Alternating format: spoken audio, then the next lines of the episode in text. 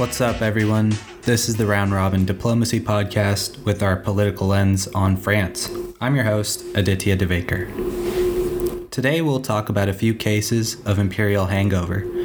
I'll define it as what a nation experiences culturally, politically, economically from past imperialist actions in a post imperial administration. France's actions in French Polynesia will probably give Macron and whoever wins the 2022 election a simmering hangover unless they deal with it effectively.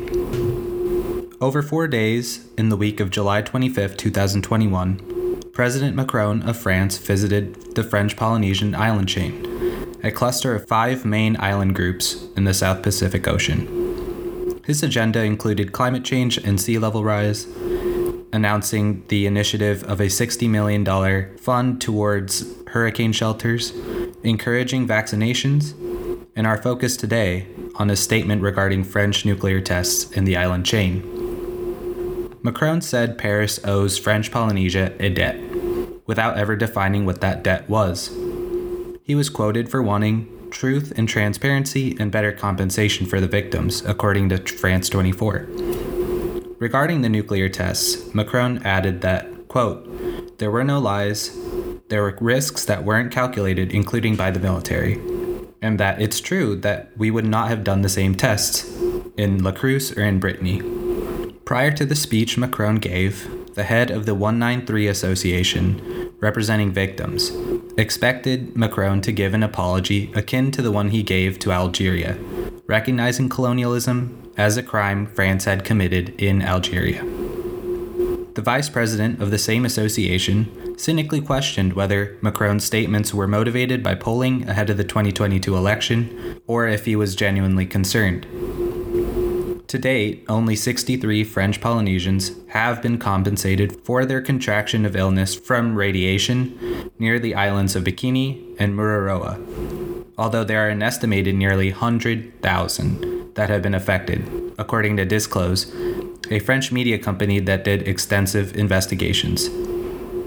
According to French Polynesia's version of the Social Security Office, nearly 790 million has been spent to date to treat radiation sickness, illnesses, and cancers, and noted that female Polynesians have the highest rate of thyroid cancer in the world.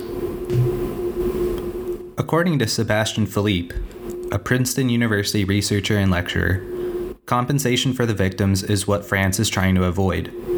Admitting guilt and issuing an apology would force Macron and the French government to compensate the victims on the basis of a crime committed, not in the spirit of sending aid overseas to French departments. This will be ironic for a reason I'll detail in a little bit. France decided that ad hoc court settlements would be easier to deal with and cheaper than systematic nuclear testing compensation, and this strategy has worked, with only 400 claims filed thus far.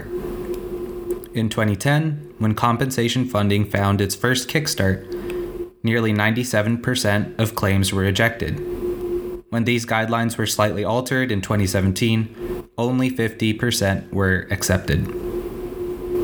Here's why French reluctance to compensate the victims of nuclear testing is quite ironic. By August 4, 2021, France declared that its International Donor Conference would raise $370 million for aid to Lebanon, as it comes to the first anniversary of the blast that rocked its port, killing more than 200. France itself will commit 100 million US dollars with the US matching this number.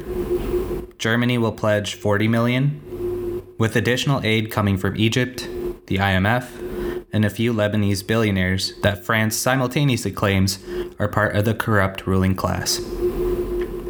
This year's round of international fundraising adds to the already 280 million raised last year following the blast, which was given unconditionally to Lebanon. So in total, the amount raised thus far by French leadership is 650 million. I raise the issue of fundraising for Lebanon only to focus on the French will to finance disasters or aid packages overseas. I do not want to compare the two horrific cases at all. Lebanon is facing a dire food and fuel crisis at the moment, which you'll see in Instagram stories shortly. I'll mention one more case of French financing. In 2019, the Notre Dame Tower caught fire and was burned completely. Still, within 10 days, billionaires and citizens from around the world donated $835 million to reconstruct the Notre Dame, which Macron has pledged to complete by the opening of the Paris 2024 Olympic Games. Again, the noteworthy aspect is the ability to finance and timeline certain disasters over others. What's ironic to me is France certainly has the capacity to completely pay for the full extent of French Polynesian cancer and illnesses contracted from the blasts conducted from 1966 to 1996. But it's just not politically expedient at the moment. Another takeaway for me is the role the French Polynesians will play for France in the coming years. It's true that all nuclear nations are not testing new or old bombs and would receive harsh words from activists, politicians, states that they've signed treaties with who have agreed not to test. But France will seek to combat China in the South China Sea in the coming years, alongside the US and the UK. Just as the US faces backlash in Okinawa, the French shouldn't want to stall the issue any further unless they wish to cause a whole range of logistic issues and political issues when tensions escalate. That's all for the political lens for France. Stay tuned for the sports and business lenses later this week. Thank you for listening.